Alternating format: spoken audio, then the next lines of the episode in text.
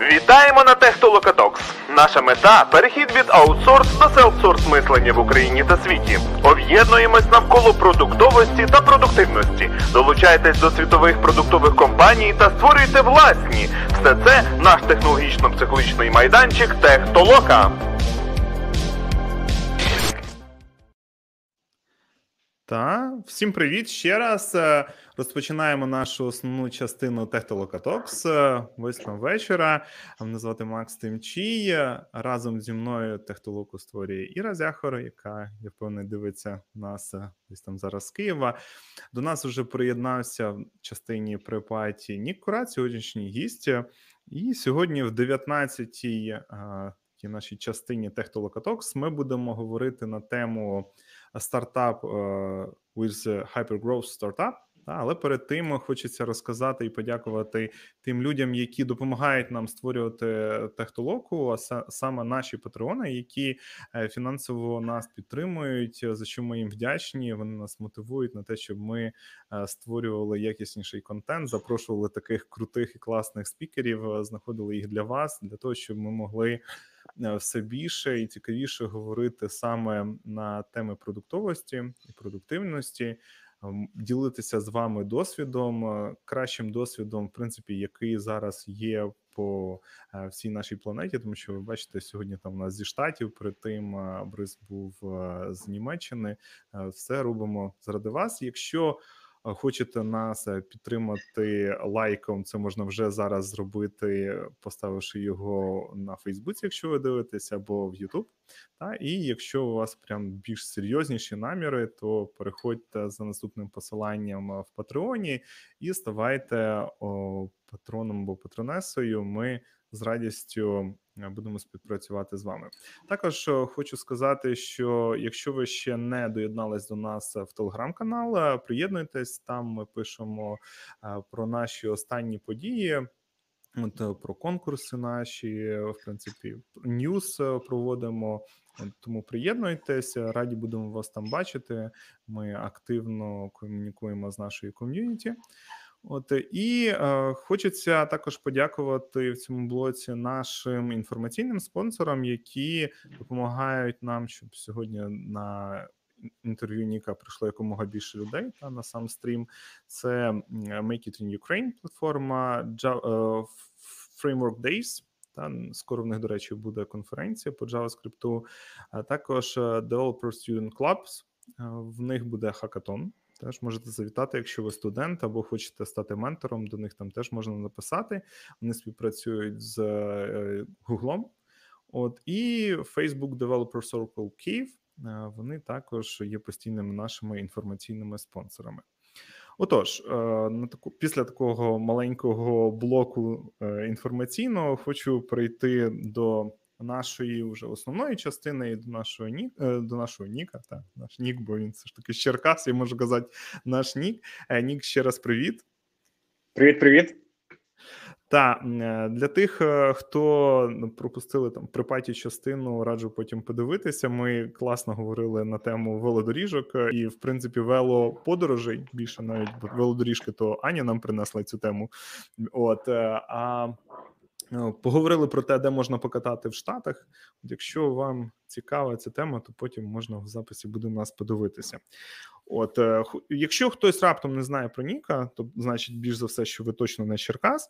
Е, для вас наступна інформація. Зараз Нік працює продуктовим менеджером в компанії Coinbase. Вільний час проводить з сім'єю, катається на велосипеді і займається благодійними проєктами. Одним з них є GitHub, Е, в цьому році GitHub буде 10 років. От можемо про це теж поговорити. Я, до речі, був свій час теж студентом GitHub, і е, Нік в свій час навіть е, був моїм викладачем, за що я йому і по цей день вдячний. Бо я тепер себе називаю такий девелопер з дірочкою.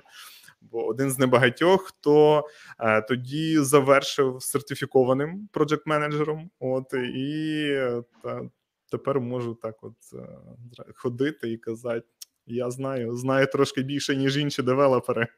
Можливо, це теж повпливало на те, чому я зараз там теж в продуктовій компанії і продукт делівері менеджером пробую себе на своїй основній роботі, окрім ios розробки. От також з домашніх тварин е, Нік написав, що в нього є кролик, звати його Наті, і вони, мабуть, теж якось там бавляться разом з цією сім'єю. Нік, про що я не сказав, і ти хотів би додати і доповнити з такого важливого? Бо насправді ну, я слухай, знаю, все... Ну, Та-так. Да, да, да. Ні, все, все наче згадав. Все наче згадав. Um, да, кролик не мій. кролик моєї uh, дочки Мішель. Um, вот, вот. Але ми ми бавимося. Uh, дуже цікава така тваринка. От. Але да, все все згадав, всі частини життя, uh, сім'я, робота і нон-профіт проекти там є. Ну, кролик не твій, це знаєш, як як ці ахатіни не не моєї мами. Але коли моя сестра з'їхала з дому, то ахатіни залишились мамі. Тому, можливо, кролик все попереду. Слухай, ну я я, я цей момент проговорив. Я сказав: я подивився, скільки кролики живуть. Цей кролик буде жити там, ну дай Бог йому життя, е, стільки щось 10 чи 15 років. Я говорю, Мішель, ти його забираєш з собою в коледж. Він тут не буде жити. Окей, і вона згодилась. Тому от зараз це в запису є. От ага, я їй потім буду круто. цей запис показувати і казати, все, я пам'ятаю, що ти пообіцяла його забрати з собою в не то, що це класний, класний кролик, все чітко, але е, може там е, це не моя тварина, не моя, не мій тип тварин. Ну, круто, що є домовленість. От, та, і тим паче ми тут якраз зафільмували і от так що о, якраз в історії залишиться, коли буде час коледжу зможеш перемотати якраз на наш канал і е, Мішель ще раз нагадати. Окей, е, давай тоді потрошки розпочнемо. І я думаю, щоб так в якомусь хронологічному порядку трошки наблизити до першої нашої теми про стартапи. Е, Можеш розказати, як в тебе взагалі розпочинався свій шлях? Та? От е, Ти закінчував ЧДТУ, та? якщо я правильно розумію. Та? От, І після того в тебе от пішло якось. Та? Угу. Можеш трошки розказати, щоб ми розуміли, та, як як, як ці всі процеси відбувалися насправді. Та. Угу, угу. Ну, безпечно, да. Слухай, я я закінчив ЧДТУ. А, е, ще коли вчився, почав зустрічатися з е, зараз моєю жінкою. А, І мені треба було гроші. Коли ти зустрічаєшся, тобі треба гроші. А, І тому я подумав: окей, мені треба десь знайти якусь роботянку. Вот. І так як в ЧДТУ вчився е, на КАєм е, комп'ютерні мережі, то я думав, окей, піду в Укртелеком і буду там якийсь супорт інженером, чи чи які там позиції були. От, Але потім мене запросили в IT компанію е, бо в мене була була англійська, в мене якісь там технічні знання були. І так розпочався мій шлях в IT, тобто це була аутсорс компанія, звичайно. От і мені було тоді, я вже не пам'ятаю, може 17, може 18 років. Е, я пішов туди junior PM ом е, і почав там собственно працювати. Е, е, в тій компанії я залишився років 10. Е, можливо, ті, хто з Черкас знає, це компанія Master of Code. От і ем, це дало мені е, такий експожер в аутсорс. Да? Тобто я по, спробував себе в ролі проджект менеджера, працював з багатьма клієнтами, дуже близько працював з і тісно співпрацював з інженерами. Також і це якусь таку технічну базу дало дуже класно. І потім якраз починалася така тема стартапи. Да, там, Продуктовий бізнес, і я так розумію, що це якби і і тема основна е, тектолоки. Ем, е, тоді це була така, знаєш, романтика. Типа, от аутсорс це то все не зрозуміло, а от продуктове це зовсім інший рівень, всяке таке. Ну і звичайно, нас воно зацікавило. Вже ми займалися тоді аутсорсом, мабуть, роки 6 чи 7, і вже було зрозуміло ці всі нюанси по бізнесу, як ти можеш його розвивати, а, наскільки аутсорс а, компанії вони обмежені в тому, наскільки швидко вони можуть рости, і по маргіну, який ти знімаєш з бізнесу, також якби це обмежено. Якщо ти хочеш рости, то тобі треба ростити штат. А, і ну, якби ти переобтяжений операціонкою виходить. І тоді ми почали е, експериментувати зі стартапами, тобто там дивитися якісь продуктові направлення, щось там пилять. Ну і звичайно, там в кращих традиціях аутсорс ту стартап в Україні почали пилять спочатку перед тим, як робити якісь там ресерчі, чи там дивитися, чи воно комусь потрібно. От і ми так декілька продуктів зробили, але один який гарно, наче пішов, це був Presentane, це була презентаційна платформа, і з нею ми поїхали в. Амстердам. Ми там виграли конкурс на участь в стартап акселерації. Там Startup Bootcamp, такий акселератор був в Амстердамі. Там ми пройшли акселерацію 3-4 місяці, отримали там інвестиції, всяке таке. І то був такий перший серйозний а, encounter, такий да, з справжнім а, стартап а, а, життям. Знаєш, тобто, вже поза романтикою. Що ти там щось пиляєш, пиляєш в надії, хто там що що клієнти прийдуть, і в тебе буде все чітко. А там нас вчили таким, типу, знаєш, давали тверду їжу стартапу, там де тобі казали дружище, маркетинг, дружище, там research, знайомили там, показували, як робити customer development і так далі. Тобто всі ці штуки, які в стартапах потрібні перед початком, нас е, вчили після того, як у нас вже продукт був. А це був був такий знаєш, початок е, на шляху.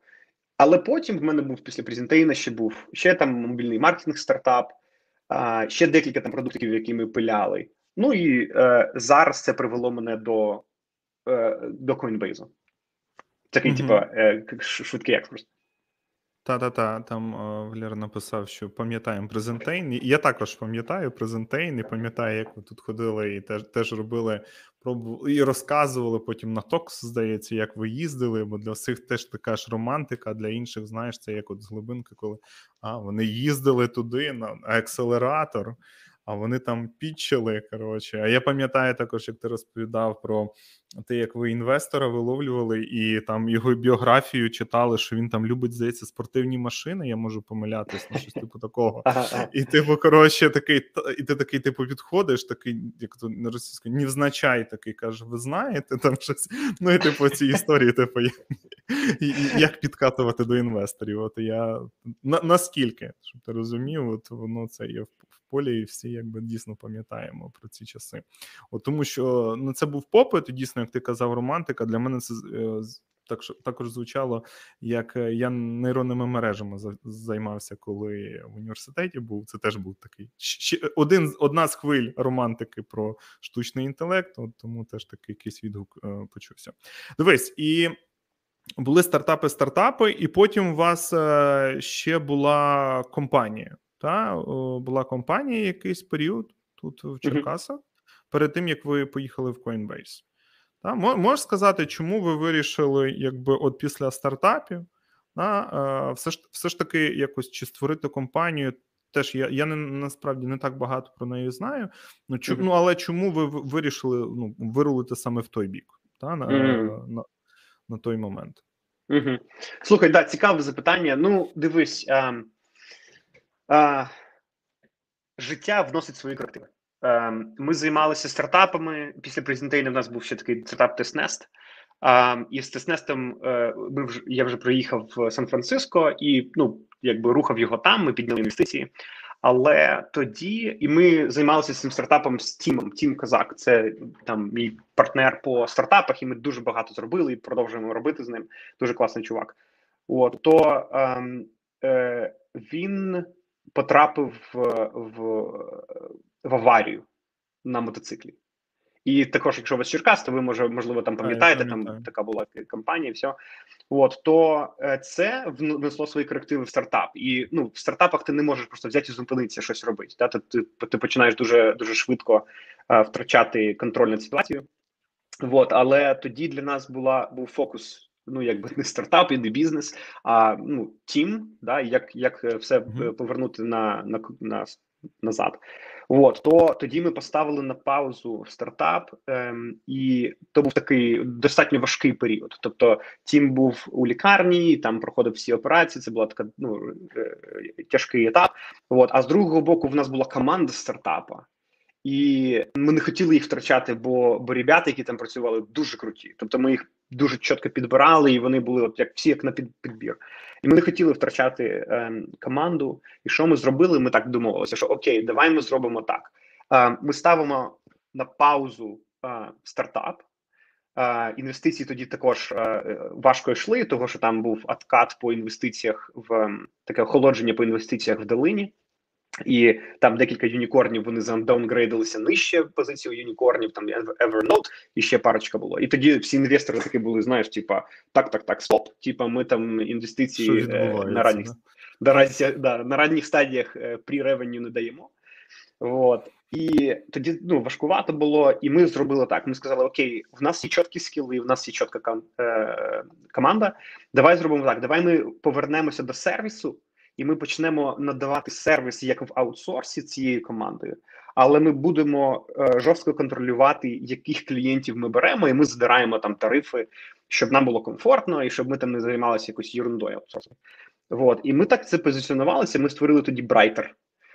Brighter – це була контора, яка надавала стартап uh, командам, типу такий екстеншн команд. Да? Тобто, якщо якщо є якийсь там західний стартап, вони насправді там ростуть і в них все все класно, але там їм їм, їм треба інженери, і не просто інженери. Знаєш, там типа взяли горсть там uh-huh. цих інженерів насипали. А теж як на підбір стартап, тобто люди, в яких є uh-huh. продуктове мислення, які працювали в таких. Е, Ем, швидких е, стартапів. Ну, так, це не завжди зразу знайдеш, і це теж є момент, як е, аутсорс впливає на це мислення. Насправді та О, 100%. Слухай, якби я розумію позицію е, цих стартапів, які наймають інженерів, бо дуже часто для них вони думають, що ті інженери, яких вони наймають тут в Сан-Франі, це ті ж самі інженери, яких вони наймають на аутсорсі. Але ну якби це не так. Тобто, е, типа. Ем, хлопці та дівчата, які працюють в аутсорсі, дуже багато з них класні, вони відповідальні, але не всі з них будуть комфортно себе відчувати і будуть продуктивними, коли працюєш в стартапі. От там треба інший рівень автономності, інший рівень там софт скілів, які тобі потрібні для цього. Да, там інший рівень навіть того, скільки ти розбираєшся в темі, в якій ти щось пилиш. Um, і да, ну якби ти не можеш просто піти в аутсорс компанію і сказати, дайте мені інженерів, тобі дадуть якісь там інженерів там, да, і і з ними співпрацювати. Тому ця модель дуже класно спрацювала. Брайтер почав рости. А, ну, тобто він там ми набагато комфортніше себе відчували, навіть з тим, що Тім був в лікарні, ніж коли ми там займалися стартапами. А, але коли ти вже скуштував продуктового бізнесу, то ти не можеш вічно сидіти в, в аутсорсі. Вот. Е, І тоді до нас е, звернулися е, одні з наших інвесторів в стартап, в них які, в яких був також і, і аутсорс бізнес. І вони прийшли до нас і кажуть: ребята, ви класні. Ми ми в нас ми в вас інвестували, того що ми в вас віримо, як в людей, е, і у вас команда класна. Е, Ми бачимо зараз, що у вас там ну вийшли такі е, е, нюанси по здоров'ю, і там якийсь час буде до того моменту, коли можна буде там е, значить, е, повернутися до до продуктивності, всяке таке. Давайте ми вас купимо е, і змержимо з нашої компанії, яка займається аутсорсом. Нам якраз треба такі ребята, які будуть якби впроваджувати там провідні технології, там працювати з нашими там більш крупними стартап-клієнтами, так і, і так далі. З компанії Intellectsoft була. І uh-huh. що тоді вийшло? Нас по суті заеквіхайрли Brighter і замержили Brighter в IntellectSoft, і ми з Тімом почали займатися е, блокчейн технологією. Тобто, в uh-huh. IntellectSoft був був вже підрозділ, такий достатньо великий, там декілька десятків людей було, які займалися блокчейн-проектами вже, але вони його не не запекеджили як продукт. І тоді це якийсь, може, ти пам'ятаєш, це 2017-2018 е, був це такий хайп ICO, блокчейн, і там такий да, ті, блокчейн, ці токенізація, ці всі штуки. А, І ем, таке, типу, знаєш, дуже багато грошей було на ринку, і вони такі були трохи даммані, знаєш, тобто вливали uh просто в якісь проекти, які там ну, взагалі якась фігня. Якщо знаєш, є слово дивишся... блокчейн, значить треба вкинути. так? 100%, 100%, і це ну без приколів. Тобто е, був такий, знаєш, fear of missing out, да, FOMO у інвесторів, uh-huh. що типу, о, блокчейн там піднімається, і я не знаю, що таке блокчейн, я не знаю, що таке там ця вся тема їхня там. Там криптовалюти блокчейн, uh-huh. але якщо там є блокчейн, це стартап, який там ну дуже багато про нього знають, де там у нього є якийсь там е, media presence, то я буду вкидувати туди гроші. І ці стартапи ну там до смішного доходило. Щось взагалі не зрозуміло, що вони там роблять. Блокчейн вкрутили, типа, і і піднімали гроші. І тоді а, ми подивилися на саму технологію блокчейну, і ми сказали, що окей, давай ми будемо в нашому цьому блокчейн лабі. А ми будемо консультувати і надавати послуги того, що ми будемо, як, як ми казали тоді, так неофіційний слоган був «De-hype blockchain to its real value». Тобто, давайте ми, типу, весь цей хайп якби в сторону віддвинемо і по поговоримо про те, а насправді в вашому case блокчейн потрібен чи не потрібен. Якщо потрібен, то клас, ми вам допоможемо там з розробкою, ми допоможемо вам це все діло е, побудувати. Але якщо там блокчейн не потрібен, то ми вам почасно скажемо: ребята, не майтесь дур'ю, типа, а займайтеся чимось, що буде приносити вам е, вам якийсь там бізнес-зиск е, е, в майбутньому. І це класно пішло також. Ми робили конференції, виступали на кафах. У нас було багато клієнтів. Ми там проводили різні воркшопи там в різних куточках світу з тімом. Да, тобто тім якраз уже з лікарні е, вийшов тоді, і ми якби проводили це. Е, і через якийсь час е, я почав дивитися знову в продуктове направлення, в якісь продуктові компанії. Е, того, що ну консультати це одне, це класно, е, і блокчейн це класно, але хотілося повернутися назад, от до до продуктового бізнесу.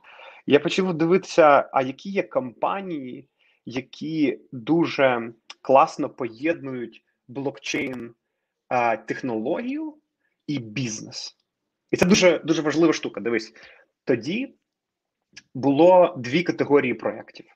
Одна категорія проєктів це була, які дуже чітко розуміли юзкейси для блокчейну, і вони брали і їх відпрацьовували. Але проблема, як, наприклад, там файлова система на блокчейні, да, там або DNS на блокчейні, це це такі інфраструктурні елементи, які потрібні для там децентралізованого інтернету. А, Але в них не було бізнес-моделі. Тобто вони підняли грошей, вони пиляють чіткі штуки, але вони не не, якби не отримують, вони не роблять сейлзи. Ця штука ще не готова, не зрозуміло, кому її продавати, як її монетизувати. І вони просто закривалися або даунгрейдились такі такі проекти. Але дуже класна ідея була. З другого боку, були криптовалютні проекти, і там е, ну, блокчейн використовувався тільки до ну там тільки трохи да, для для самих криптовалют. Да. Е, ці ребята знімали дуже багато грошей, того що на трейдингу заробляли, але вони брали тільки одну вертикаль, тільки крипту. І блокчейн-технологія вона гораздо е, ну, набагато ширша, ніж ніж просто криптовертикаль. І мені цікаво було, окей, а хто зможе поєднати ці дві і зробити якісь ну, класні е, рішення на базі блокчейну, і в той сам, в самий час вони будуть ем, хорошими такими бізнесами, які будуть заробляти гроші. Ну і якби в них буде потенціал до росту там і, і до самої роботи над цими блокчейн-проектами.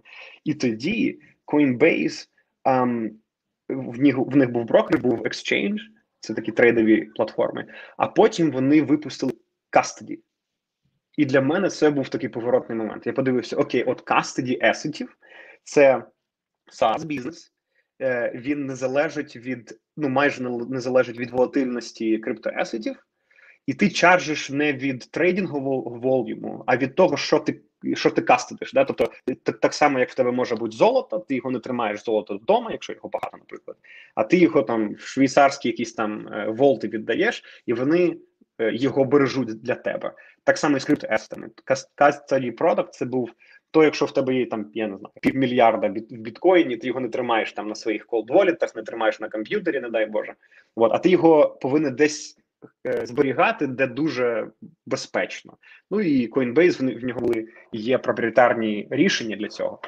І це мене зацікавило. Я подивився, я подивився і зрозумів, що ці ребята вони знають, як заробляти гроші, і вони ці гроші не просто вкладають назад в трейдингові платформи, і це також, але вони їх диверсифікують і дивляться, в які ще є юзкейси, для використання блокчейн технології, в які можна вкласти, і які будуть ну гарним гарною інвестицією під ріст.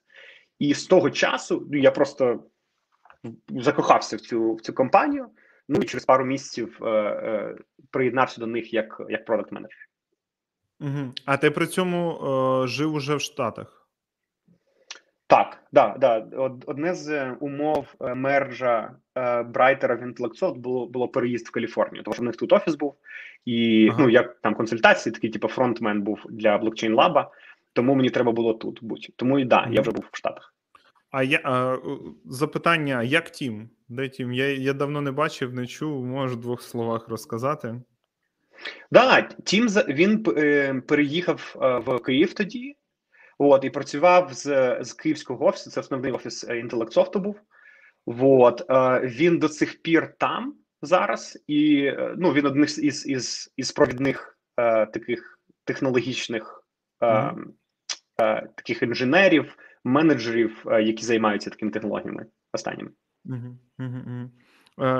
Хотів також прокоментувати. Ти там говорив про те, що робили класні штуки, але не знали, е, як монетизуватися. І мені здається, це у дуже багатьох людей і, і проєктів, і всіх є проблема саме правильний шлях монетизації. Тобто можна робити там класні квіточки і пасочки, але все рівно ну ти не знайшов за що готові платити гроші. І відповідно в результаті ну це все ламається, та або тебе там в кращому випадку купують. Це в кращому, uh-huh. от а не просто компанія сипеться, і всі люди незадоволені і опускають руки від того. Ну, 100%. Слухай, якби продажі. Я я розумію, що дуже багато вже сказано на цю тему, тому я не буду, якби знаєш, там е, як е, цей паламний плеєр е, звучати. Але ну продажі це дуже важливо, і це одна із таких уроків, які ми вивчили з Теснестом також. Того що вже тоді, коли ми пройшли акселерацію з презентейном, і ми розуміли дуже багато вже з того, що ну там більшість там стартапів там може можливо там зі старту, якщо це перший їх стартап не розуміють. А, І ми вже дуже багато зробили правильного, але от по сейлзах це була наша проблема. Тобто, у нас були продажі, але ми не не знайшли таку нішу і такий е, цей е, unique value proposition, да, який ми змогли б е, продавати е, великій кількості клієнтів. От і тут, як розумієш, коли ти підходиш до питання продажів в стартапах, тобі треба бути дуже гнучким. Та всі кажуть там про півоти, от якраз про півоти в сей, в сейлзах також. В нас була платформа, яка надавала можливість протестувати твою е, сторінку в App Store. Тобто, якщо в тебе там є іконка, скріншоти, е, зазвичай в landing page ах ти все ти все тестуєш, того що ти там купляєш дуже багато трафіку, і там будь-яка зміна на landing page у, яка там е, тобі може здаватися там не дуже важливою, вона може давати тобі великий приріст по, е, по конверсіям. Так само в App Store, але в App Store не було можливості взагалі ніяк тестувати. Ти там взяв якусь іконку, поставив, якісь скріншоти поставив, і ми зробили платформу, яка е, дозволяла тестувати. Наша проблема була в тому, що е, я, як CEO компанії, я не був е, достатньо гнучкий в тому, що ми продаємо. Ем, в нас були е, там розмови з великими гейм-компаніями. Да, в нас були хороші адвайзери, і ми були тоді вже тут в долині, і ми зустрічалися з великими гейм-компаніями, там з там з Rovio, з Кабамом, е, з Сегой, е, наскільки я пам'ятаю, також у нас була бесіда. То проблема була в тому, що їм подобався solution, їм треба був був такий сервіс і продукт. Але ми казали: ребята, ми сервіс не даємо, а ми консультації не даємо. купляйте продукт. І це наче правильна тема, тому що ти не хочеш, якби ти хочеш, щоб тебе стартап скейлився, ти хочеш продукт робити, а не продукт і сервіс. Якщо ти робиш робиш продукт і сервіс, ти знову в якійсь в якійсь мірі ти знову аутсорс okay, робиш. Того, що да, розумієш, якби е, це було проблемою. І замість того, щоб зрозуміти, що ми можемо просто не пережити таки, таку стратегію і взяти там про проконсультувати ці компанії. Ці компанії були готові витрачати великі гроші. Um, ми вперлися, і ми ні, ми будемо продавати от self-serve. І а це їм не цікаво, тому що в них так, типу, в нас є гра, в нас є там, типу, 5 мільйонів бюджету на маркетинг, і ми хочемо ці 5 мільйонів витратити там, значить, з якоюсь максимальною конверсією. І вони оце не хочуть кудись заходити, щось там клацати, щось там порівнювати. Вони хочуть тобі, ти там інвойс їм виставив, вони тобі його проплатили, ти їм повернувся і сказав: Ребята, ми вам дали там замість там там 100 тисяч інсталів, ми дали вам там 150 тисяч інсталів. Супер. А, да, і це був це була реальна е, така помилка, е, яка собственно на на, на моїй совісті. Ну і якби такі Ти помилки більше не говориш. І в мене буквально це десь останні декілька тижнів на моїй основні, на моєму основному стартапі. Теж є ось цей момент, про який говоримо, але нібито е, ну, сервіс це теж окей. Ми ми кажемо, що і сервіс теж може має право на існування. Uh-huh. От, типу, навіть якщо ти продуктова компанія, ти теж ну більш гнучкий. От я uh-huh. дуже добре, що ти якби сказав, бо це для мене підтвердження, що це ну на правильному шляху. Що uh-huh. це упирання рогом, типу ні, і і все, воно воно ну шлях нікуди. Ну слухай, такий швидкий коментар, коментар ще дам. Um, воно залежить, мені здається, від е, фази, в якій стартап є, і mm-hmm. від um, аудиторії, в яку ти продаєш. Якщо це, наприклад, якийсь такий консюмерський продукт, да, якась там аплікуха, там я не знаю, пазліки для дітей, то звичайно ти mm-hmm. там сервіс не будеш якби продавати, yeah, ну, тому що ну там, там якби це це не скелиться взагалі. Е, хоча, коли ти подивишся на на продукти, які продають в Enterprise, в них ну точно завжди є якісь команди, які підтримують ем, клієнта. Хоча в них основний ем, е, цей стаття стаття заробітку це продукт. Але є якісь customer support команди, customer success команди, якісь там професійні сервіси, які якби його доповнюють. І тут mm-hmm. просто треба зловити баланс. Просто якщо ти стартап, то в тебе немає можливості або в тебе немає такого вибору а, зараз закладати якісь такі, типу, основи. Ой, ні, ми до цього не будемо йти. Ми от спочатку так вийшли. Ні, ні, дружище, тобі треба вижити, розумієш? Ну тобі ну, треба так. просто вижити, прийти момент, коли в тебе буде кешфлоу, і потім ти вже повинен там як якось це тюнити. Якщо це не тюниться, то окей, в тебе буде кешфлоу, з якого жити. Тому тут тут це момент, який я вивчив е, назавжди. Так, так, так. Так, дуже відгукується те, що ти говориш. Прям Прям так. Я ж кажу, от буквально декілька декілька тижнів відбувається те, про про що ти говориш, та і певні там вибір стратегії, да, як на якому ринку, як ким ти представлений. От Тому, знаєш, як чомусь нагадали таку фразу, каже: як ви вирішили цю проблему? Ми вирішили, що ця проблема не проблема. От, ну, типу, що сервіси теж можна надавати. Окей, е, добре, дивися. І е, Coinbase та е, такий якраз hypergrowth стартап. Ну, Ти туди залітаєш, і що з тобою відбувається? Цікаво цікаво почути, от знаєш, перші перші твої відчуття, та що ти відчув, що було для тебе таке нове, uh-huh. а що до того ти не відчував, якщо таке, звісно, було. Ну, Я допускаю, що було таке. Mm. Ну, дуже багато всього. Um, давай я знайду самі такі цікаві і, можливо, um, корисні для аудиторії моменти. Ну, по-перше, um, мені сподобалося з самого початку. Тобто я тоді, ми з тобою говорили про це да, на, на перед ефіром. Перед тим, або в той самий час я ще були в співбесіди в мене в там в Гуглі, в Фейсбуку, там і ще декількох контор конторах, і була можливість співставити, якби як проходять там інтерв'ю в, в цих великих конторах і в Coinbase, і е, е, рівень, типа формалізму, який вони там використовують там в розмові, які люди взагалі з тобою говорять. І звичайно, в стартапі з тобою говорять люди, з якими ти будеш співпрацювати. Великих конторах це люди, просто які тебе там на співбесіду їх там виділили, да, там засайнили тебе, якби вони проходять. Ну, може, твій менеджер там буде з тобою з тобою говорити. От що мене дуже вразило в Coinbase, це те, що там люди були е, такі, е, я не знаю, яке як українське слово, це humble. Тобто це не скромні, е, але вони такі незанощиві. Знаєш, тобто є такий, типу, я там професіонал. Uh, і, типу, я там дуже багато uh, вартую, знаєш, і я там такий, знаєш, говоріть зі мною там, типа, тільки отак. От От це були офігенні професіонали.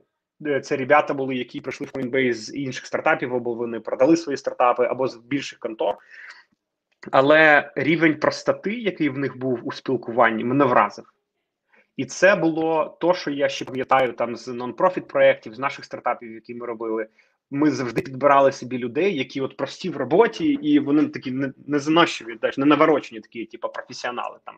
Е, в мене якраз я не пам'ятаю, чи це допис, який був, чи чи це якась там був е, доповідь про те, чому е, мені здавалося, що типа сінір розробники іноді більш проблематичні, ніж там middle розробники. Да? Там я казав якраз про про там заносчивість, яка є іноді у senior ів, да? якщо вони там піднімаються mm-hmm. до якогось рівня, там вже знаєш, типа не хочуть там е, значить розбиратися з Да, да, да, зірочки ловлять, не хочуть розбиратися з маленькими проблемами. От, а а middle и зазвичай вони були такі голодні. Голодні, вони uh-huh. а, знають, що вони чогось не знають, і вони хочуть з цим розібратися. То от е, Coinbase якраз мене і вразив тим цією простотою, а, яка була помножена на їх професіоналізм. Це мене сходу зацікавило. А, а, е, коли я приєднався до самої контори, то цікаво було те, що рівень формалізму там також був невеликий. Хоча контора вже була пару сотень людей, тобто там ну було там ділення на команди, і мій менеджер тоді казав, що ну я в нього спитав, кажу, типу, окей, я там ну йду на цю позицію. З цією командою, але мені в принципі ну цікаво було б там дивитися і там ще на якісь направлення. Я кажу, я завжди стартапами займався, тому мені цікаво там змінювати а, таке оточення, змінювати продукти, над якими я працюю. І він каже: Слухай, в Coinbase е, якщо ти бачиш, що е, є десь якась е, бізнес-потреба і є е, ідея продукту, то дуже мало людей стануть в тебе на шляху щоб тебе ну, стримувати. Тобто він каже: якщо в тебе є ідея, ти можеш її якби ну підтвердити, можеш це показати в презентації, і потім якби займатися, хочеш нею займатися, то ти зможеш це зробити. Бо бо, бо менеджмент е, структура була дуже плоска. І це класно. Слухай, я тоді е, е, пам'ятаю, був був в офісі Coinbase, е, і там на якомусь там знаєш там 17-му mm-hmm. поверсі чай собі роблю. Е, Заходить CEO компанії: О, привіт, Нік. Типа, я такий йолки, привіт, кажу Брайан. Він каже, що там, як там, як справи? Я такий вау. До того, коли коли я проходив інтерв'ю, вони робили таку штуку.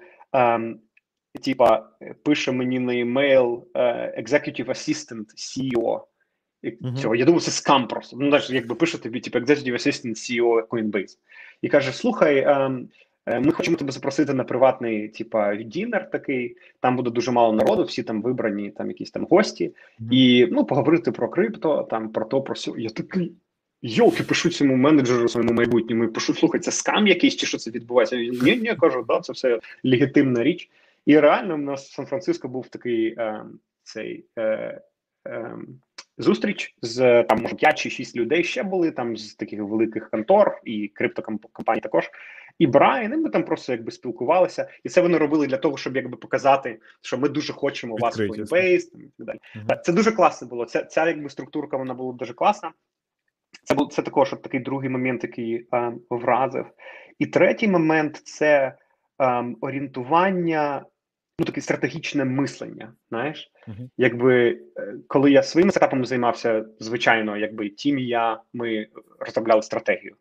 А коли коли ми працювали в інтелексофті, в тебе є там вже якийсь там менеджмент, да, є якийсь там C-level, з якими ти працюєш, і ти дивишся, як вони роблять стратегію. Це якби на голову вище взагалі. Тобто я я якби там, типу, looked up to them, знаєш. Mm-hmm. От. А тут це, блін, це це зовсім інший рівень е, стратегії, да, того, як вони відносяться до до речей, того, як вони відносяться до. Ем, е, е, цих експенсів контор, да, на що вони витрачають гроші, в що вони вкладають свій час, як вони бачать розвиток індустрії, якби на що вони ну там витрачають свій час там у у, у дні. А це також вразило, тому що е, Брайан, CEO компанії, в нього було дуже стратегічне бачення в той же самий час. В нього в команді були дуже е, сильні операціоністи, які могли звертати увагу на те, а що зараз відбувається з бізнесом. І виходить, це це дуже класно ну, складало таку команду на в лідершіпі, да, де був лідер і є лідер, який веде контору вперед. Він розуміє, що буде завтра, через 5 років, через 10 років, да, і що треба для цього зробити. В той же самий час в нього є така вірна команда операціоністів, які просто ну якби роблять так, що що цей потяг рухається, да там прокладають дорогу цьому потягу сьогодні, не дивлячись там дуже дуже далеко в стратегію. Це також класно. Ну це одна з найуспішніших, я знаю, стратегій. Ну коли і SEO не має цим займатися, та це має там COO, наприклад, наскільки я знаю, займається, але SEO це дійсно це от візіонер, якийсь той, який там ну, через 5 коли крипти може вже й не буде, там що ви там трансформуєтеся, е, от тобто людина живе там. От і це якраз є класно. Я слухав колись одну доповідь, якби справжній лідер. Він такий, е, ну окей, це хай там як твердження, а ти, можливо, якось теж відреагуєш на це. Він інноватор І часом люди навіть його, типу, не доганяють, мол, е, ну, що він наче ламає щось. Знаєш, він такий весь час весь час в зміні, весь час в трансформації. Тобто він не засиджується, от і він а, часом навіть стає з іншого боку, ну, не те, що барикад, але е, погляду по відношенню до команди. Да? Бо команда uh-huh. ще от в одній точці, а а він уже далі, і він він, він уже по-іншому мислить. От uh-huh. і тоді це і там може його підтримувати лише маленький відсоток людей, які от ну, ну вже якось там дійшли до того рівня. От, але він при цьому він уже там. Та і він він змінений. Він він уже інший, який теж можливо навіть частково ламає свою по-своєму компанію. Ну, uh-huh. умовно слово ламає, да? Ти розумієш? Тобто Дісрапти, дісрапти. Ні, слухай, сто відсотків, сто відсотків. І тут розумієш ще, що важливо, це як Безос, да? Безос в Амазоні. В нього uh-huh. там є мільйон різних таких е, прикладів. А там останній, е, який я там е, недавно читав, це про те, як вони робили Amazon Echo. А, да, uh-huh. Це типа як як такий Алексу, да, там ще е, перші версії Алекси. Вот, то ну ніхто не вірив, і він просто сам драйвив мікроменеджерив цей проект, е, який потім виріс в Алексу. Ну і зараз і Voice Assistant – це така тема, знаєш, яка там ну звичайно, Voice Assistant, це всі розуміють, що це потрібна штука. Вот. А тут дуже важливо, знаєш, що що команда вона довіряла CEO, uh-huh. і CEO не був такий, знаєш, типа е, самодур що типу, ні, ну, тут та, треба та, отак. Та, от. І це такий баланс, який дуже дуже рідко е, можна знайти в конторах, да, де е, CEO не самодура він якби не пресує, там ну якісь там може рішення, які стратегічно правильні, але сьогодні вони будуть тобі якби стріляти в ногу, розумієш? А з другого боку є операціоністи, які довіряють стратегії CEO, і хоч вони з нею не згодні, але вони настільки йому довіряють, що вони згодні на якісь такі типа short-term, е, типа losses, да, з угу. тим, що ця стратегія якось якось виправдається. Зіграє і тому цей да, да, і от, е, е, оця співпраця на рівні лідершипу мене дуже вражає в Coinbase. того що. Ем, вони не займаються демагогією. Це не така здорова контора, як там Google, да, що їм треба вже політику там приймати, якби е, до уваги. А і з другого боку, це ще це вже не така зграйка друзів, знаєш, яка там між собою свариться, щось там, типа той тому щось там наступив на ногу, розумієш, там е, умовно кажучи, типа, і вони вже там посварились. Такі професійні ребята, які ну, з правильною а, швидкістю рухаються вперед. Тому да, я дуже поважаю лідершип в, в Coinbase. Окей. Е, Дивись, і також хотів сказати, теж знову ж таки, відсилка навіть до гікхабу, коли почалося. Е, ось те, про що ти говорив, мені чимось відгукується до DAO Toyota. Mm. Там, де кожен робітник, якщо він знає, як можна покращити процес, навіть якщо це не його процес, він може встати під час загальних зборів і висказати про свою думку, і типу розказати, як можна покращити в принципі там процес. Ну але японці там взагалі своя історія з цими стрілочками, і тому як хто ходить, скільки кроків і так далі, то ну. Це це, це складно. Це от Вони молодці, вони так можуть в них на рівні культури. Я не знаю, хто ще, крім японців, мож... ну можливо, німці. Німці, да? Я тільки подумав про німці.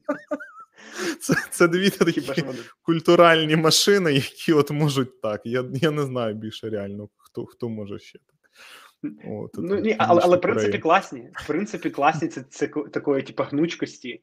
І, е, типа, навіть якщо в тебе є якийсь е, необхідний е, рівень формалізму, в тебе повинні бути способи, як людина, навіть там, будучи просто там IC, якимось да, якимось там інженером mm-hmm. або там менеджером, який менеджерить конкретні речі, то як як вона може побачити, коли вона побачила якийсь якусь проблему, ем, mm-hmm. ну привернути увагу і і сказати, ну якби яке рішення вона думає, якби в цій ситуації буде, і знову таки в Coinbase є прикольні моделі. Там є Rapid модель і PPS, це Problem Proposed Solution де ти реально, якщо ти навіть не в своїй команді, не в своїй фокус ерії, ти бачиш якусь проблему, ти mm-hmm. можеш написати документ, зібрати мітінг, а, який там високоранковий він там не буде.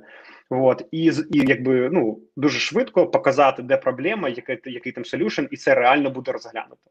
Це прикольно. І я думаю, це. Ем, знаєш, це такий типа челенджі росту, коли контора вже не стартап, тобто ти вже всіх не знаєш. Ти не знаєш там, типа, ой, uh-huh. там Петя, Коля, Вася, тут така проблема, знаєш, і там вони там, а, окей, там дякую, Нік.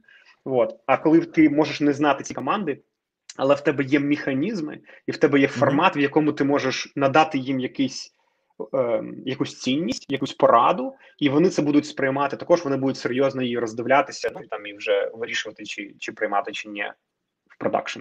Тому да, це класно. Я думаю, це якраз одне з тих, е, що можливо там зразу тобі не сплило на думку, але що можна занести і якраз покращити в принципі в усіх продуктових, та й не тільки продуктових mm. компаніях, тому що чути відгук це надзвичайно важливо, і щоб був механізм якраз донесення цього відгуку, та і щоб mm-hmm. його дійсно розглянули, а не так, чувак, що ти там, де ти там плаваєш собі там, малюєш свої в'юшечки і живи з ними. так. Ну, От, це, це дійсно важливо, так. І це якраз е, теж емпатію до компанії показує. Ну, типу, що людина, якщо вона так змогла зробити, це ж теж важливо. Вона відчуває, що вона не просто якийсь гвинтик безіменний, е, який можуть в будь-який момент замінити на інший. Так. Uh-huh. От вона розуміє, що от вона може якось попливати на це, навіть якось там мікро, та але частинка там буде з нею. Та я, ну для мене це особливо особисто дуже важливий момент. Угу. Да, це такий, знаєш, це позитивний е, побічний ефект. Того, що uh якби я ніколи не ставив е, на на перший план, щоб людина просто давайте щось зробимо, ну хоч щось зробимо, щоб людина відчувала себе цінною. Слухай, якщо вона цінна, то вона цінна. Якщо вона не цінна, ну слухай, ти що ти не робиш? uh Якби це все буде маскарад, якщо ти намагаєшся зробити щось для нецінної людини, яка там в твоєму е, там environment, там, любов. Не кажи це 100%. Тобто, тому, якби да, це такий типу позитивний побічний ефект. Якщо ти толковий е, е, там інженер або продакт менеджер, і є толкова ідея, ми тобі, як е, організація, ми тобі даємо інструменти, які ти можеш використати для того, щоб донести свою думку. І це все, що ми можемо, що ми повинні тобі дати, якщо ти толковий, щоб ти зміг це це використати. Ну так, і це ж теж е, як шлях, як можна проявитись, і, і щоб бачили, що ця людина має потенціал для в принципі росту, uh-huh. тому що е, тут теж, навіть якщо інструменти, люд, у людини має бути навіть хоробрість, якась все рівно заявити про себе. Ну це ми більше там культурально до України, мабуть, говоримо, бо часто ми зіштовхуємося саме з цією проблемою. Можливо, в Штатах uh-huh. там з цим менше, але все рівно є моменти про те, що а що там подумають знають і так далі. Mm. От е, і ну. Та, це це це якби показник того, що людина потім теж зможе лідити з собою навіть там якісь речі. Ну, як на мене. Ой, велика тема, велика тема, Макс. Того, що ем, що я дивлюсь зараз по Мішель, е, вона навчається в штатівській школі, да, то і вона навчалася тільки перший чи другий клас, чи перший і другий клас в Україні, і потім приїхала сюди. Е, зверни увагу якої якості відповіді люди, просто таки пересічні люди на на вулиці, які вони відповіді дають, якщо ну в експромтом, якщо їх знімає якась там знімальна група, да, от підходять там на вулиці, ну в Америці, да, там кажуть, о, ви можете там прокоментувати то то або все. В Америці, чувак, ти слухаєш, і в них просто лється е, їхня думка. Знаєш, вони там виражають її дуже класно, вони там не комплексують в більшості. Знаєш, вони просто розповідають те, що в них от є mm-hmm. там, е, значить, е, на серці. От в Україні. Ти, блін, депутатів послухаєш, вони не можуть двох слов слов зв'язати. Розумієш? Типа, чувак, як ти не можеш взяти свою думку в голові? Це ж твоя робота по паблісіті, да? Тобто це твоя робота, прокачайся там. Я розумію, що це все йде в школі. Я дивлюся, як як в Мішель зараз е, вона не боїться брати якісь е, публічні виступи. Вона каже: ну вона, mm-hmm. там в п'ятому класі зараз. Вона каже: е, там, типа, був цей волонтір кол. Е, хто хоче публічно виступити з промовою, е, значить, е, по нагоді закінченню значить, цього року навчального, угу. чувак, щоб я колись в школі заволонтерився говорити на публіку, та ніколи в житті, взагалі ніколи в житті. Якби Мішель, вона така ну скромна, скромна дівчина, вона mm-hmm. там якби на цей не якби не випирає ніде. Але а, але вона заволонтирилась, того що їй вона знає, що це якби такий Е, безпечний environment, такого оточення, що там ніхто не буде сміятися з того, що знаєш, вона там щось не так скаже. І для них для неї це челендж. Вона думає, як я зможу зробити цей цю промову, як я зможу натренуватися і, і сказати з самого початку американців або там дітей в американських школах вчать вчать там е, відчувати себе комфортно, працювати над над вираженням своєї думки, е, не тримати свою думку при собі, да, якби а, а виражати професійно це робити якось да, для того, щоб всі зрозуміли і там і, і це було.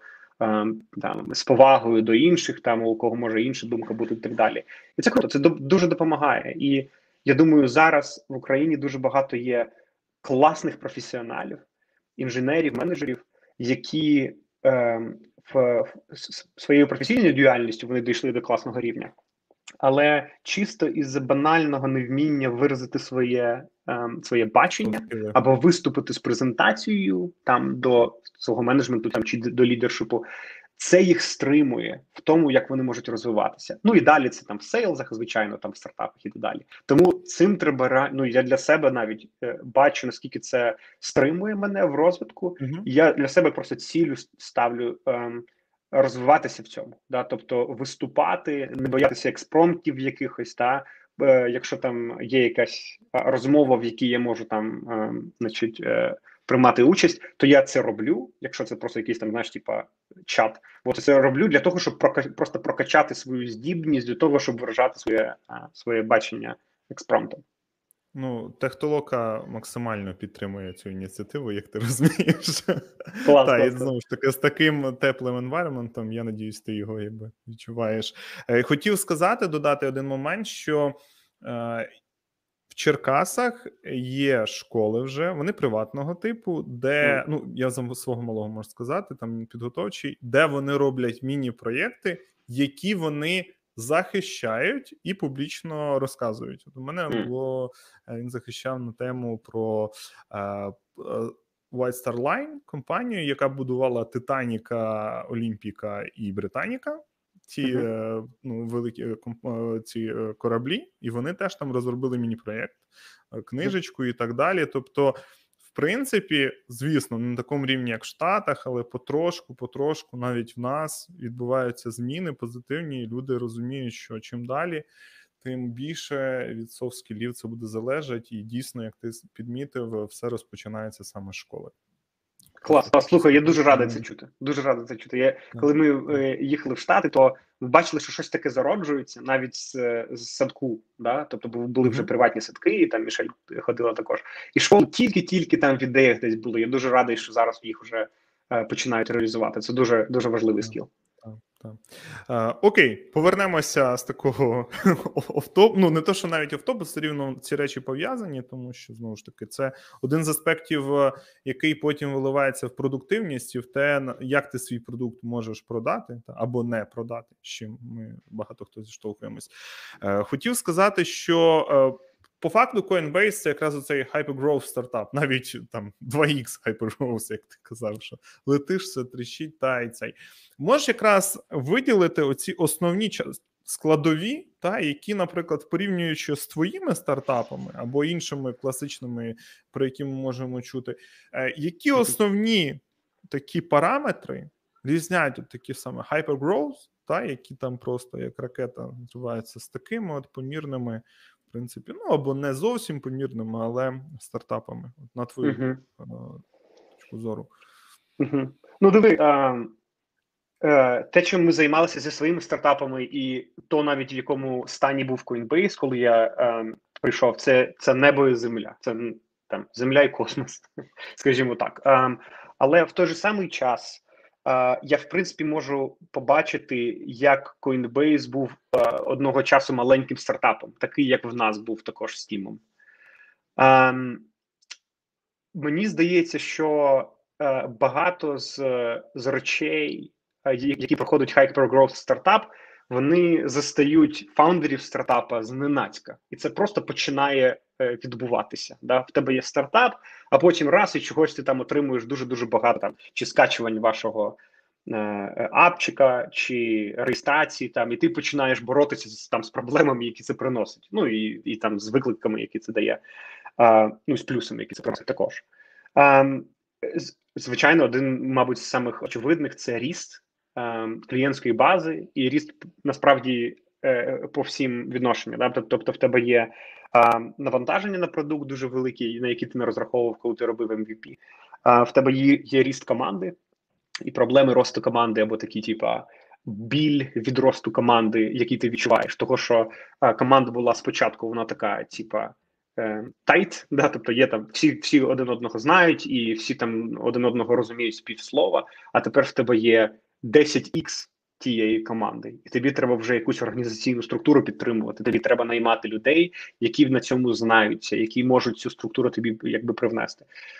Це другий момент. Третій момент, коли ти починаєш заробляти гроші, а, і в тебе з'являється багато клієнтів, і ці клієнти серйозні, то легальна частина і compliance частина, особливо в крипті, вона е, дуже велике значення починає відігравати. Тобто, ти вже е, е, не зможеш е, їхати з тією самою командою адвокатів, з тією самою командою комплаєнс або людей, які працюють з регуляторами, яка в тебе була, була до цього. Можливо, це були просто якісь там сторонні сторонні консультанти. а Тепер тобі треба штат вибудовувати.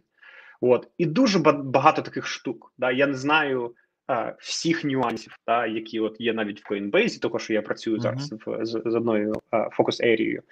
От, але але зміни в основному а, якраз пов'язані з ростом.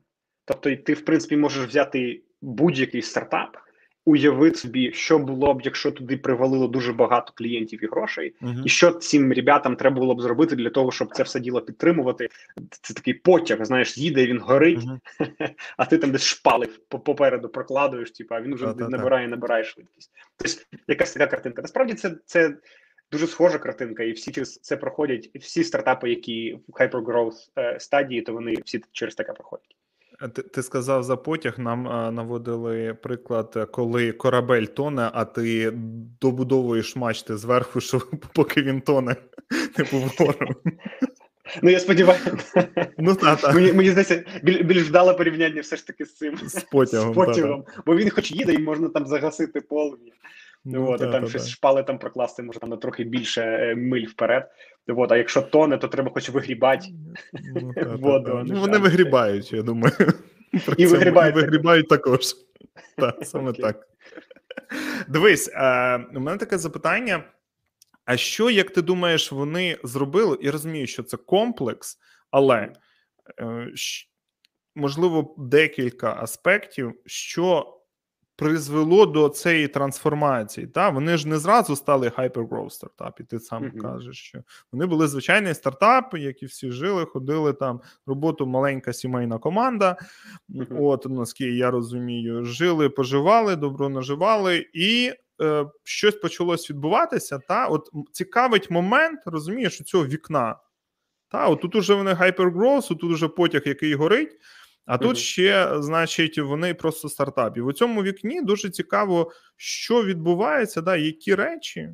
Uh-huh. От, е, Бо мені здається, що вони можуть бути у багатьох, от, ну, якісь схожі. Та, І цей контекст, і якби самі процеси можна забрати для того, щоб е, теж стати успішним або спробувати uh-huh. і перенести. Uh-huh. Ну, Це моє припущення.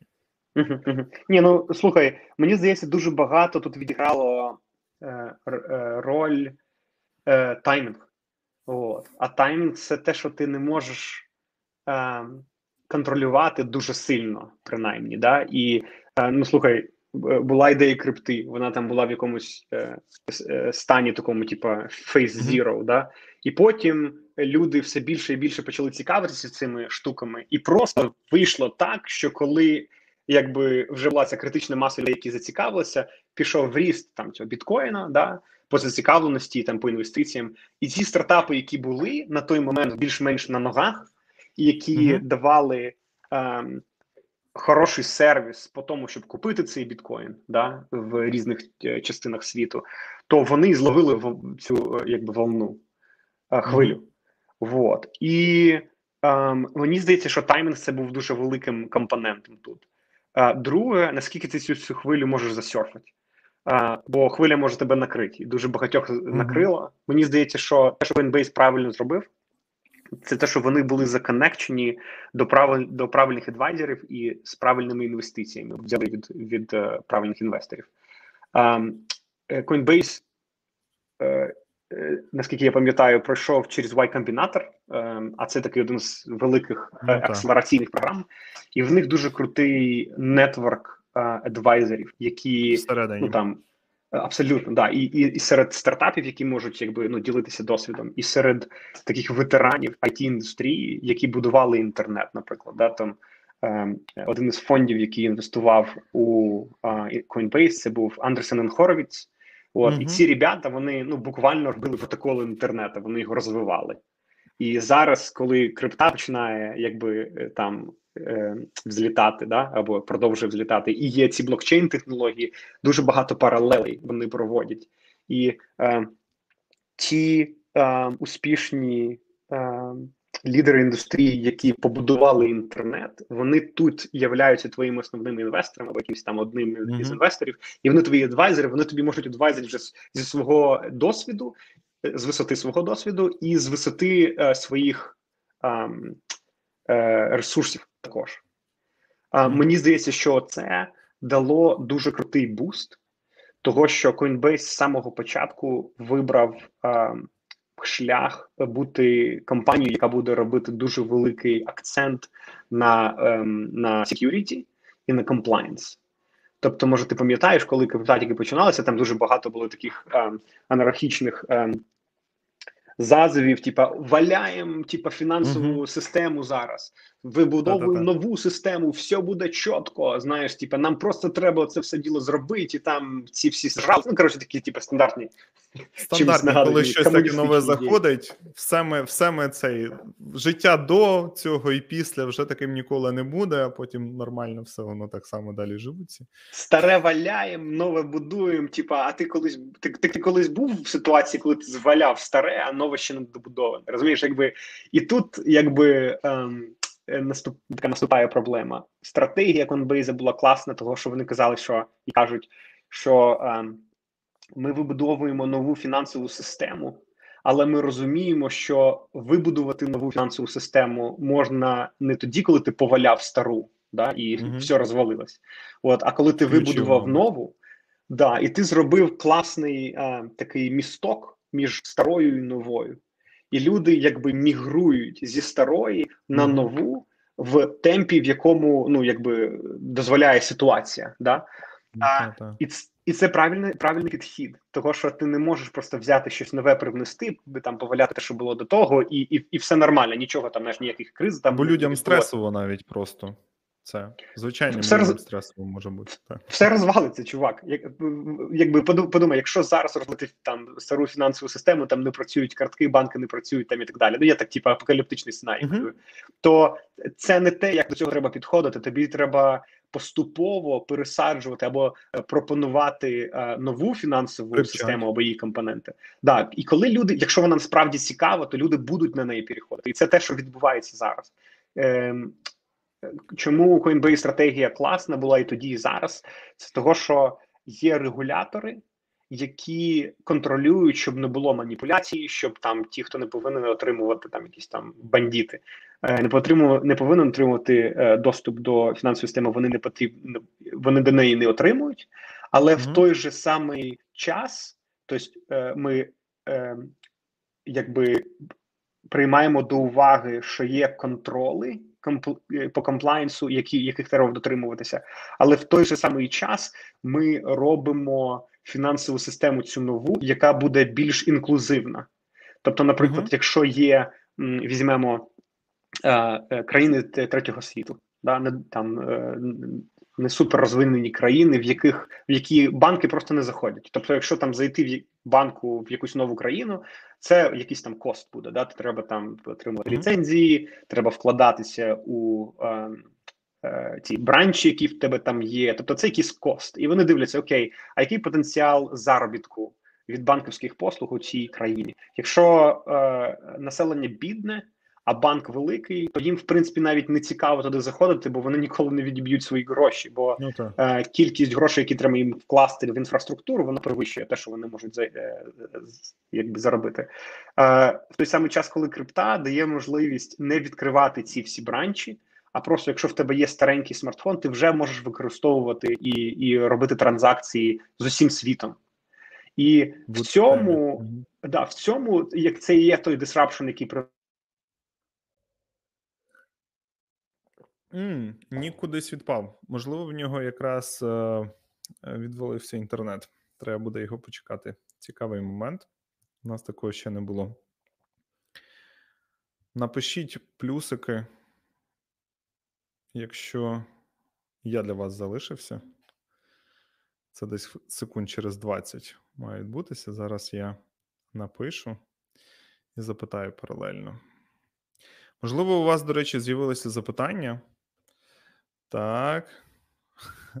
Ніка а, вилетів Сафарі. Зараз він повернеться. От, якщо у вас е, з'явилися вже, до речі, запитання, можна потрошки їх ставити. О, дякую, Алекс. І так, Нік, повертаємо тебе. Так. Мене відключила ці регулятори відключили. Що він тут таке верзе? Ні, жартую. Та-та-та, продовжуй, вибач, е, перебили. Мабуть, дуже таку, знаєш, sensitive е, data, що не можна розказувати. На чому тримаються Штати? Знаєш, це не можна розказувати в Україну. Ні, ні, це е, цензурування таке, типу, ох, щось він там дуже вже багато. Давай йому порубаємо. Ні, ні, це мій сафарі вилетів, це все айфон, щось там у нього з процесом е, відбулося. От. Да, я, казав про те, що да, якби е, це така, знаєш, елегантна робота по тому, коли ти не розвалюєш старе, але в той же самий час ти використовуєш всі ці регуляційні моменти для того, щоб стримувати наплив там якихось таких, е, ну там е, там поганих людей, які можуть там експлуатувати е, крипту в своїх там поганих цілях. Ти використовуєш ці контроли, але в той в той, в той самий час ти відкриваєш ці банківські послуги для країни, для людей, для яких банківські послуги до цього були недоступні, і це елегантна робота. Розумієш, дуже багато там критики, там від там цих ентузіастів, там да або якихось таких. Е, е, ребят, які вірять там в повну децентралізацію, там треба все поваляти, вони такі, о, що ви робите? Ви там йдете на компроміси, там да от або там банки кажуть, що ви робите, ви там, типа, все рушите там і так далі. Це дуже елегантна робота по тому, як ти можеш цей місток вибудувати, і mm-hmm. ем, мені здається, Coinbase дуже круто засетаплений до того, щоб це зробити якісно. Є чітка команда, є чіткі продукти, є чіткий traction, який є у цієї компанії. Ну і тому ну мені дуже подобається працювати і рухати це вперед е, разом з командою.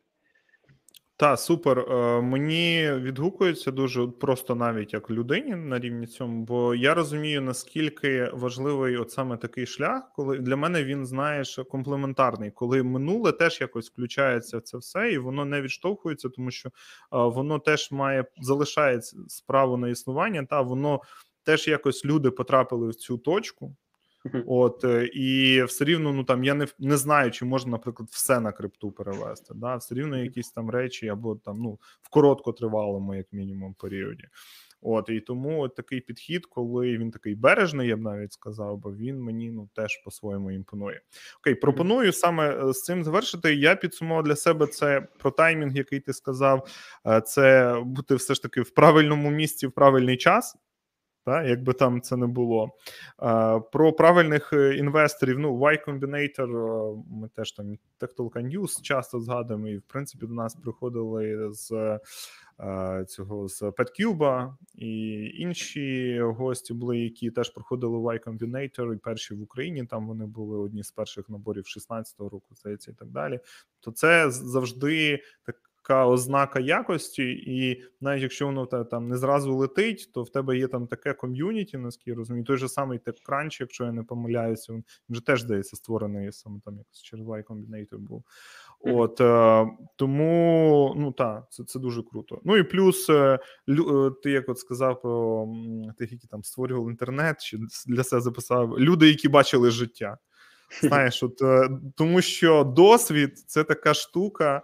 Е, яку, як то кажуть, не проп'єш, хоч може навіть сильно старатися. Тобто, якщо вони зробили таку систему, та то вони знають, як правильно адаптовуватися, або у них як мінімум є більше бачення, як адаптовуватися під сучасні реалії.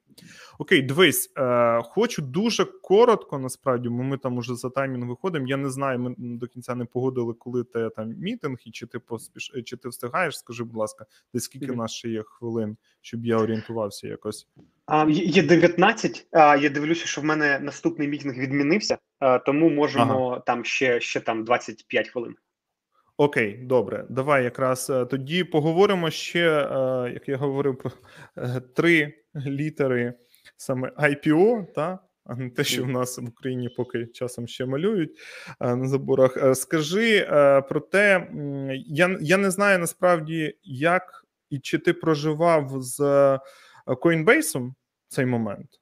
От, якщо проживав, то розкажи, що знову ж таки з компанією самою трансформувалося. І та, і коли ми попередньо говорили, то е, чому треба дійсно декілька разів подумати, та перед тим як входити в цю течію от, uh-huh. з IPO? Угу. Угу. Да, цікаве запитання. Ну, з ходу корекція е, для Coinbase це був DPO. Тобто IPO це коли е, розміщують Е, випускають нові акції, е, розміщують їх на ринку, і там є такий процес, коли великі інвестори скупляють ці акції спочатку. Да? Там, там є різниця. А DPO – це коли ем, вже існуючі акції потрапляють на ринок, тобто нема типа розмиття існуючих шерхолдерів. Там іще є ряд таких штук, які більш позитивні в DPO. І це один із ще моментів, ем, який додає поваги до менеджменту і лідершипу Coinbase, того що вони реально намагаються зробити е, все максимально е, зручним і е, вигідним для тих, хто зараз працює в Coinbase і хто інвестував в Coinbase там ну на початку і так далі. Дуже дуже клас, класна така якість, дуже такий стратегічний класний підход підхід до е, роботи з людьми. DPO, да, і проживав DPO. Um, DPO буквально було зараз um, це десь півтора місяці тому, мабуть, може два місяці тому. Або навіть місяць тому. От, um, uh, якби um, я його проживав з позиції того, uh, чим займається моя команда. Я продакт менеджер в онбордінг KYC ми називаємо це. Да? Тобто ми займаємося системами, які е, відповідають за верифікацію людини, яка реєструється е, е, на для того, щоб отримувати аккаунт з, з Coinbase. Тобто, наприклад, якщо ти хочеш в Coinbase API зареєструватися, ти приходиш з ти приходиш з якоїсь країни, ми дивимося, які регуляції існують в цій країні і які верифікації тобі треба пройти як клієнту Coinbase для того, щоб заонбордитися. І там ти закачуєш, може, ти проходив, там ти закачуєш свій там чи паспорт, чи е, цей е, водійське посвідчення, потім ти даєш якусь інформацію про себе, і там куча-куча чеків різних е, на бекграунді е, відбувається. То для нас е, DPO це була перш за все формалізація процесів.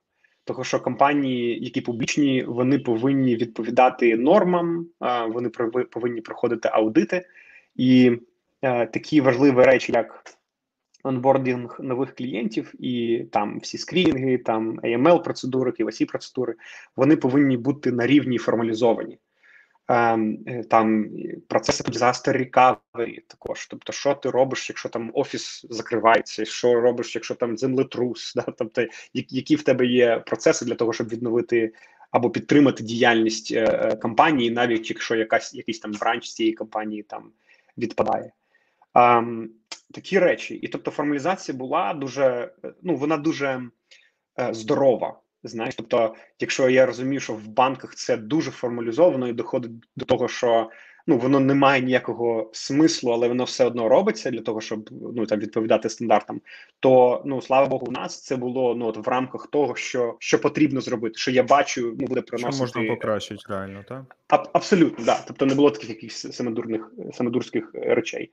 А, Ось це е, звичайно, ну. Е, як і будь-який булран, як і будь-яка publicity, чи ти там, я не знаю, ти ж бачиш, як там ми з тобою обговорювали, як Ілон Маск щось твітне, і там і прайс біткоїна скаче вверх вниз. Ну і, і, і звичайно, якщо він там скаче там чи вверх, чи вниз, народ хоче торгувати, і це якби навантаження на систему. І да, і, і додатковий народ, який там бачить, що це відбувається, вони хочуть реєструвати собі аккаунти. І це також може бути як така дуже жорстка хвиля. Знаєш, і ну це ми дуже багато переживаємо. Тобто, якщо є якась хвиля е, нових сайнапів, то це ну ми це бачимо по своїх дешбордах і по тому, чим ми займаємося е, з, е, з дня в день, скажімо так. Клас, зрозумів. Добре, я пропоную, щоб ми насправді зараз на цьому якби основну частину завершували і переходили до блоку запитань. Uh-huh. От Зараз треба бажано, щоб ти сказав, е, які подарунки та ти, ем, ти підготував для людей за найкраще запитання, конкретно зараз, які будуть звучати, і під нашим відео. А потім е, я там зачитаю е, переможця минулого якби конкурсу. Так, да, звичайно. А, так, подар... Подарунки. Класне запитання. Так. Е, ми говорили. Е, де це я виступав? Це був е, подкаст, який робив Денис Андрущенко. А місце сили, да, місце сили. Там таке також таке запитання було. От то там я пообіцяв е, обід. Коли я повернуся в Черкаси, то ми зустрінемося на обід. Я оплачую обід, і ми можемо поспілкуватися на темі, на які в яких я можу там додати цінність. Е, я там не супер-супер експерт, звичайно, але там, якщо цікаво по стартапах е, поговорити, або там по криптоіндустрії, або по верифікації identity в в індустрії, також це то, що в принципі в мене є якийсь багаж знань. Тому да, подарунок буде обід, е, коли я приїжджаю в Черкаси. Сподіваюсь, там на протязі року я буду в Черкасах, і ми з вами зустрічаємося, обідаємо, спілкуємося. Якщо нема терпіння чекати, то можемо зідзвонитися на, на годинку і поспілкуватися. Угу. Супер, звучить круто. Е, Ми для одних і других. Я навіть в цьому місці жалію, що я не можу бути учасником насправді. Ми з тобою е, зустрінемося, Макс, не переживай, підемо на обід. Окей, окей, добре, добре. Я надіюсь, це зафільмується і запам'ятається. Да? Я теж зможу, як як ти з кроликом прийти, я зможу тобі скинути посилання. Е, добре, друзі. Е, що хотілося би сказати минулого разу. Борис Бабусенко, мій товариш, теж робив розіграш консультації від нього. От е, хочу нагадати, це там було на тему, то якщо ви хочете переїхати в іншу європейську е, компанію, працювати, наприклад, ну відповідно змінити своє місце проживання. От е, або у вас є запитання, як там е, потрапити в Shopify, якісь ну ті, які легальні речі він може розповісти. От або в принципі, е, коли ви хочете працювати в продуктовій компанії, на жаль, у Бориса не було нагоди записати відео, тому я за нього зараз зачитаю. А до речі, ви можете поки що якраз ставити запитання до Ніка. От е, зараз я запишу, що у нас там 30 секунд затримка, поки Нік якраз може відпочити. А я зачитаю е, е, запитання, яке перемогло у нас під відео. Воно звучало так. Як визначити особисту і професійну готовність працювати у компанії своєї мрії? Так, відповідь Борис надав наступну: по-перше, особиста готовність залежить тільки від вас. Та це так доволі якби зрозуміло, але все ж таки треба для себе в першу чергу це визначити. Але щоб допомогти собі визначитися, ви повинні відверто відповісти на запитання, чи є в мене велике бажання працювати в цій компанії. Якщо так, то ви готові діяти. Е, саму ж професійну готовність е, це складніше. Е, якби підготувати. Але тут е, присутньо багато факторів. Щоб визначитись, готові ви чи ні, потрібно дослідити саму компанію мрії. Дізнатися, над чим компанія працює, які задачі виконує, на яку позицію ви хочете потрапити, і що вам в ній потрібно буде робити. Зробіть список, які е, відповідні навички у вас вже є, а які відсутні, і поступово набувайте їх. Дуже гарним плюсом буде відверте спілкування з тим, хто вже працює в вашій компанії мрії. Я хочу також додати в цьому місці, що в нас було в була Техтолокатокс з Віталієм Засадним і Юліаною. Е, Юліаною, от ви можете подивитися їхній продукт Work for Funk, Вони там також надають перелік того, що може вам знадобитися під час підготовки в компанії Рівна Фанк, та й взагалі, в принципі, продуктові великі компанії. Я думаю, загалом, якщо ви подивитеся на їхній сервіс, який, до речі, також запустився на Product Hunt, це стане вам нагодою. Переможецею є Надія Парсонс. Якщо ви нас зараз дивитесь, напишіть, будь ласка, в до нас в телеграм-канал. Зараз я його виведу. От знайдіть там мене або Іру, або, в принципі, напишіть нам в Фейсбук на Техтолока, е, чи знову ж таки Інстаграм. Можливо, навіть залишіть свої контакти під YouTube е, коментарем, і ми обов'язково з вами зв'яжемось. Так, друзі, е, на цьому момент е, саме з розіграшем попереднього приза ми завершили. Я поки що не бачу запитань, тому я ще дам вам трошки часу, щоб ви могли поставити Ніку запитання. От е, і хочу нагадати про наших патреонів, які допомагають нам створювати Техтолока Talks і Техтолока Books та Техтолока News. Завдяки їм ми надихаємося і творимо е, для вас ці ефіри. От, е, якщо ви хочете стати патроном або патронесою, то долучайтесь до нас на Патреоні. Це patreon.com Техтолока. Е, знову ж таки, якщо ви ще не вподобали цей ефір, е, то можете це зробити в Фейсбуці. Будемо вам за це вдячні, як тим трьом особам, які вже це зробили, або на Ютубі. Я там бачив, що більше нам е, поставили пальчик догори. От також хочу сказати, що у нас є наш сайт, де ви можете знайти в принципі всю інформацію про нас, про всі ефіри, які були, також букс і ньюс, які у нас відбувалися. От і. Що ж, я бачу, що там з'явилися запитання. Хотілося б тоді давай пропоную переходити до запитань. Отож, перше поставив Алекс Мошта. Я надіюся, я все правильно читаю і наголошую особливо прізвище. Е, Нік, яке враження від DeFi токенів? Чи DeFi, буде да. розвиватись як як? DeFi, DeFi.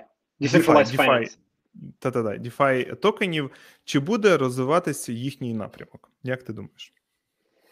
А, Я думаю, буде розвивати Disclosure, Disclosure. Тобто, хоча я працюю в Coinbase, ем, е, це не означає, що е, кожна прибиральниця в Coinbase шарить типу, в стратегічних питаннях е, цього крипти. Тому, якби як як кажуть, тут take this with the grain of salt. Тобто, якби робіть такий дискаунт на те, що я не не, не співпрацюю ну конкретно в, в крипто ем, в крипті. Да? Ми займаємося KYC. Um, але DeFi, як на мене, um, е, це така нова тема, новий тренд, який дуже швидко набирає популярності. Um, е, Типа він філиться тим, що е, є децентралізація, і є типу, така самоорганізація ком'юніті, да, тобто там беруть і е, убирають цих е, посередників, там банки і починають робити так, що типу, смарт-контракти е, е, рулять е, замість цих типу, посередників. Е, це дуже цікава, така складна тема е, і складна індустрія, е, в яку зараз дуже багато вкладають. Um, провідні плеєри, із того, що я бачу, да, там uh, uh, топові криптокомпанії, uh, вони в це дуже вкладають і роблять велику ставку. Тому я розумію, що там є ну бізнес-цікавість, тобто ну it has legs, idea has legs, знаєш, тобто воно воно буде бігти вперед. Um, що я ну сам думаю про DeFi? Ну слухай, я не використовував DeFi ще сам. Я знаю концепт, але сам не використовував. А знаю людей, які використовують і які кажуть про там там деякі ризики, які з цим пов'язані, але в той самий час ти бачиш там, що є дуже Е, потенціал до того, щоб заробляти гроші. Да? Тобто, грубо кажучи, в тебе є якийсь асет, ти його кладеш е, для того, щоб давати надавати їх в займи іншим, і ці займи тобі роблять дуже класні ретерни. От, але якщо все рухне, то ти якби втратиш втратиш свій асет. Тому ну якби хай хай ріск такий асет е, або хай ріск тема, яка тільки-тільки зароджується, і в принципі буде рости. Я думаю, і чим далі, тим більше вона буде ставати ем, надійною. Якось так. Якось так. Я думаю, що якщо цікаво закопатися, то я можу зв'язати з одним з інженерів, який працює в криптокоманді, і який працює прямо от з такими ем, ем, з таким низьким рівнем е, криптотехнологій, і він в DeFi дуже класно розбирається, і він українець також. Тому, якщо цікаво, е, Алікс, то пінгуй, я тебе зав'яжу з, з цим товаришем. Круто, круто. От Мені подобається те, що можна так поставити запитання, що тебе можуть реально зв'язати з людиною, яка тобі гарно допоможе. Е, Так, озвучу ще наступне запитання. Е, підписано номерним знаком. Добре, що це не це, знаєш, там не СА 104743, от там і ККЛ якийсь. От надіюсь, потім людина напише своє ім'я. А, Та Алекс відповів, що його цікавить. А, Я думаю, ви знайдетеся. Якщо ні, то через техтолоку завжди можна знайти. Отож, запитання від номерного користувача: е, що буде через 100 років, коли біткоін, який видають за майнінг транзакції, закінчиться? Твої uh-huh. якісь а, такі ідеї про це? Uh-huh. Ну, дивись. а... Е, знову дисклеймер, що я не експерт в крипто е, питаннях. От, але ідея біткоїна в тому, що коли е, майнінг транзакції закінчуються, або е, ці майнінг нагороди закінчуються, то будуть е, е, видавати е, тобто incentive ом для майнінгу буде е, fee за транзакції. Тобто, коли система вже стоїть на ногах і транзакцій багато, то майнерам буде цікаво брати е, і робити цю роботу за фі, які вони отримують з транзакцій. Е, Значить, що буде через тисячу років, я думаю, з тим, з тією швидкістю, з якою розвивається крипта зараз, і з'являються нові протоколи, то біткоін буде один з е, протоколів, які тоді будуть е, е, існувати. В мене таке враження, що ну, тисячу років це дуже дуже якби далеко попереду, навіть навіть там через 50 років візьмемо.